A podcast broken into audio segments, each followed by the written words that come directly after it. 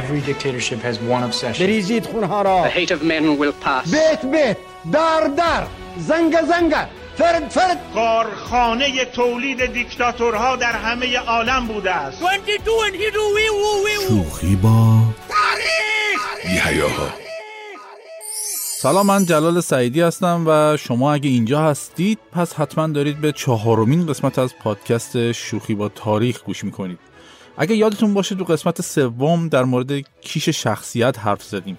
نه نه نه اصلا نگران نباشید دوباره نمی‌خوام با اون آهنگ سرزمین آتیش کیشه کیشه کیشه و اینا شوخی کنم. دیگه اون بیاد شده.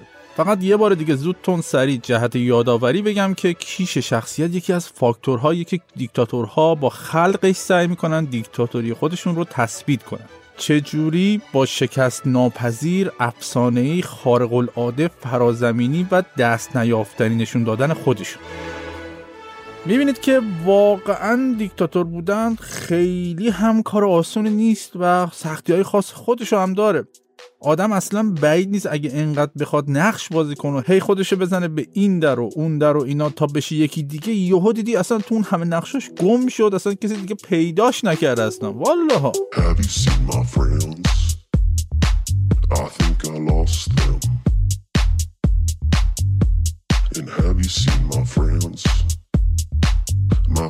Them. And have you seen my friends? I think I lost them. And have you seen my hands? My hands are handsy. بله اصولا ما ایرانی ها بخت و اقبالمون واقعا خوب نیست وگرنه بین این همه آدمای خوب و خردمند و دوست داشتنی جهان چرا باید تا اسم هوگو چاوز رئیس جمهور چند سال پیش در گذشته ونزوئلا میاد هممون فرت بشناسیمش بگیم ای این که مادرشو احمدی نژاد بغل کرده بود آیه همونه؟ آقای چاوز مثل همه همکارای دیکتاتورش در زمینه ساخت داشت و پرداخت کیش شخصیت فعالیت های زیادی داشت. خب سال 2010 در اثر عنایت های ایشون به سر تا پای هیکل مملکتش یعنی ونزوئلا وضع اقتصادی این کشور در حدی شده بود که تورم دیگه بالا نمی‌رفت داشت میترکید. اون موقع ظاهرا تو خیلی از تاکسی های کاراکاس و باقی شهرهای ونزوئلا مردم شهید نپرور این کشور از اولی که سوار تاکسی می‌شدن تا وقتی که پیاده بشن داشتن از جد و آباد هوگو رهبر کبیر مملکتشون یاد می‌کردن. یعنی گزارش شده جای آباد برای حیوانکی های این اجداد چاوز باقی نذاشته بودن ملت. اینه که چاوز ناقلا دید وضع خیلی خرابه اینکه به فکر چاره افتاد. هی فکر کرد هی فکر کرد. بازم فکر کرد و یهو داد زد. آها سیمون. شاید فکر کنید سیمون مثلا باجناق چاوز بوده و یهو دل ایشون برای باجناقش تنگ شده. ولی این سیمونی که چاوز به یادش افتاده بود سیمون بولیوار بود.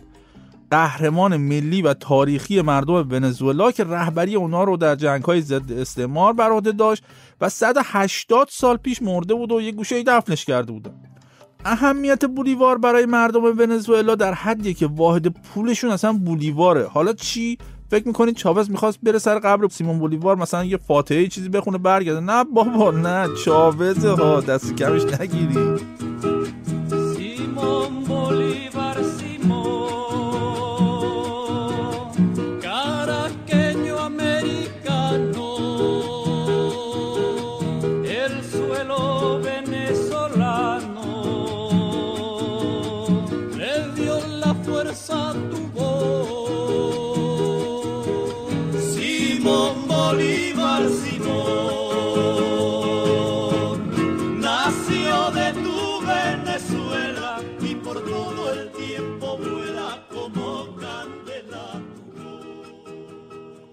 بله. حالا فکر می‌کنید چاوز با این بنده خدا سیمون بولیوار که 180 سال پیش با قلبی آرام و زمیری فلان و نمی‌دونم اینا گرفته بود تو قبرش خوابیده بود چی کار داشت؟ هیچی. دستور داد برن بقایای اون مرحوم مقفور نچندان تازه در گذشته جنت مکان خلداشیان رو از تو قبرش در بیارن. چرا؟ چون استاد چاوز می‌خواست با آویزون شدن از محبوبیت بولیوار و بر رفتن با بقایای جنازش برای خودش کیش شخصیت بسازه و حواس مردم رو از بدبختی های مملکت پرت کنه. اون موقع وضع ونزوئلا اینجوری بود که شما برای خریدن یه مرغ دو کیلویی باید می‌رفتی حدود 15 میلیون بولیوار پرداخت می‌کردی. یعنی یه گونی پول میبردی مغازه یه مرغ میبردی خونه که ارزشش حدودا دو دلار و نیم آمریکا بود.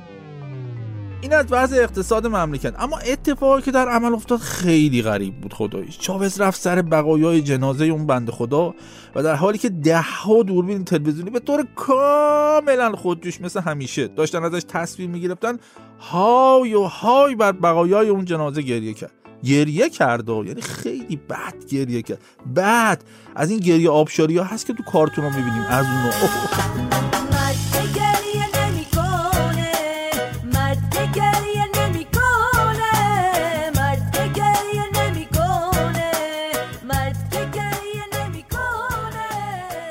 گفته مرد برای رفع دلتنگیاش گریه نمی‌کنه قدم می‌زنه. ها؟ چاوز نه تنها قدم نزد که رفت سراغ جنازه استوره ملتش و مثل ابر بهار بالا سرش گریه کرد.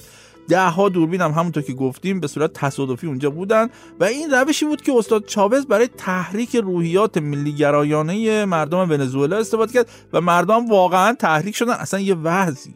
تصور کنید رهبر معظم کشور رفته بالا سر استخونهای قهرمان ملی کشور و داره هی گریه های تحریک آمیز می‌کنه. خب مردم تحریک میشن دیگه. اونجا اینجوریه قضیه تحریک سمت ونزوئلا. تازه چاوز بعد از اینکه مردم رو خوب تحریک کرد خطاب بهشون توییت کرد. به اطلاعتان میرسانم آن اسکلت های باشکوه فقط از آن بولیوار است. زیرا شعلهش را می‌توانستم احساس کنم. یکی نیست بگی مرد حسابی مگه تو استخون شناسی؟ مگه متخصص ژنتیکی؟ بعد استخون میت مگه شعله داره که تو تونستی احساسش کنی؟ بعد تازه مگه کسی شک داشت که اون بولیواره که تو رفتی امتحانش کردی بگی آره اون بولیواره؟ نه دیگه مردم اون موقع مثل خیلی از موقعیت های حساس تاریخی دیگه خیلی به این سالا فکر نمی‌کردن فقط تحریک می‌شدن. و همه فقط رهبر مملکت و اشکهاش رو می‌دیدن که خداییش خوب هم اشک میریخت Me conformo con verte, aunque sea un instante. Me conformo con mirarte un momento, nada más, para llevarme lejos el matiz y el contraste. Quedan tus ojos bellos junto a la inmensidad. Quedan tus ojos bellos junto a la inmensidad. اما تو نیکاراگوه در آمریکای مرکزی دانیل اورتگا رئیس جمهور دیکتاتور ما به این کشور هم دید کلک گریه با جنازه قهرمانان ملی برای تولید کیش شخصیت خوب جواب میده. اینه که رفت سراغ جنازه آگوستو سزار ساندینو. حالا ساندینو کی بود؟ ایشون هم بنده خدا توی دهه سی میلادی توی جنگ های ضد استعماری نیکاراگوآ کشته شده بود که هیچ حتی اون موقع جنازش هم گم شد و حتی روایت هایی هست که دشمنانش جنازش رو سوزوندن یا تیکه تیکه کردن و پخشش کردن تو نقاط مختلف کشور که کسی پیداش نکنه. و اصولا اینکه جنازه آگوستو ساندینو کجاست؟ یکی از رازهای سر به مهر ملت همیشه در قهوه نیکاراگو است. اما دانیل اورتگا دید ماجرای گریه بر جنازه قهرمان ملی برای رفیقش چاوز خوب جواب داد. اینه که توی یه دوره که خیلی وضع محبوبیتش خراب بود و توی تاکسی های نیکاراگوه هم همه داشتن سراغ اجداد ایشون رو می‌گرفتن اومد جلوی دوربینای تلویزیونی و قسم خورد که بقایای جنازه ساندینو رو پیدا می‌کنه جنازه که چی؟ اصلا تقریبا همه می‌دونستن که آقا این وجود خارجی نداره نیست. آقا کف دست مو نداره. ولی ایشون میگه من پیدا می‌کنم. ولی خب بازم همین تاکتیک برای اورتگا جواب داد و مردم همیشه در قهوه نیکاراگوآ هم در حالی که داشتن در غم قهرمان ملیشون در جا تکون تکون میخوردن و حتی گله گله اش میریختن هیچ جوابی به این سوال نداشتن که بابا ننه خواهر برادر کدوم جنازه کدوم باقی مون داخل لام اصلا دیگه اون تموم شده رفته خام نشید با کار این یارو. گوش نمیدن که گوش نمیدن. Managua, Nicaragua is a beautiful town. You buy a hacienda for a few pesos down. You give it to the lady you are trying to win. But her papa doesn't let you come in. Managua, Nicaragua is a heavenly place. You ask a senorita for a little embrace. She answers you caramba, scramba, bomberito. بله دوستان عزیز کیش شخصیت خیلی مقوله پیچیده چون از ته بطن منتها الیه سمت پسین اعماق شخصیت آدمیزاد میاد بیرون. بنابراین اصلا تمومی نداره بحثش. اینه که اگه کیش شخصیت منو ول کنه منم کیش شخصیت ول کنم ولی ما همگی همدیگه رو ول نمی‌کنیم. نفهمیدم چی شد ولی به طور کلی نظرم اینه که باید روی این مقوله کیش شخصیت یکم بیشتر بمونیم و با هم شاهکارهای دیکتاتورهای عزیز دور و نزدیک رو مرور کنیم و بهتر با کلکاشون آشناشیم اینه که اپیزود بعدی رو هم با اجازه پدر و مادر و باقی بزرگتر و آقا شهرام ابراهیمی که از راه دور و نزدیک زحمت ادیت این پادکست رو می‌کشه و مخصوصا خانواده رجبی که همیشه توی تیتراژ های پایانی نمی‌دونم چرا حاضرن به کیش شخصیت اختصاص میدیم. بله دیگه دیگه کاری که دست اون